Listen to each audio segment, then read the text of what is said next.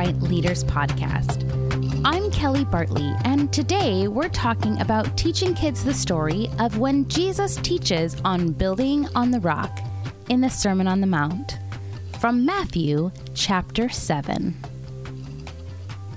The bright idea of the lesson is this Jesus teaches us how to practice doing what he says. A large crowd of people gathered to hear Jesus teach, so he went up a hillside, sat down, and began to speak. Jesus taught about many things in what has become known as the Sermon on the Mount. But Jesus ended by telling his followers that they would be wise if they listened to his teachings and practiced them.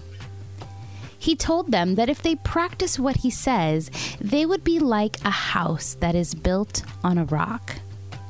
When the rain and hard times come, the house will stand. If they didn't practice what he says, they would be like a house that is built on sand. When the rain and hard times come, this house will collapse.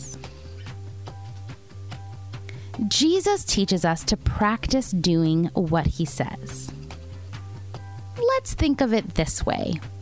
Let's pretend that you are wanting to improve your skills at throwing a football. If you could pick anyone to teach you, who would you pick? Most likely, you would pick a professional. You may even want to learn from the GOAT. That's right, that guy. Now, whether or not you're a football fan, this concept of learning from the best rings true. Now, by no means am I comparing Jesus, the Son of God, and all of his holiness to a mere quarterback. My point in all of this nonsense is that as Christians, we have the greatest example who ever lived Jesus. Jesus coming to earth was so much greater than just an example for us to follow. Jesus is our Savior and our Redeemer. But in Him, we also have the greatest example. He is the ultimate GOAT, greatest of all time. Jesus is God. And Jesus showed us who God is through His actions and through what He taught. So, whenever we're in doubt of what to do or how we should live or what's right or what's wrong, we can look at Jesus' teachings and look at how he lived. We can point kids to Jesus.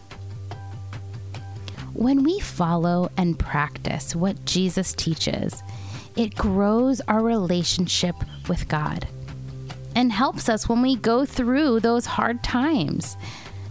When we practice what Jesus teaches, we are like the wise men who build our house on rock. Thanks for listening. See you next week.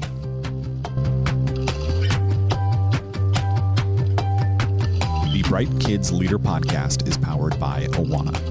Check out the show notes wherever you're listening for more resources and tips on resilient child discipleship.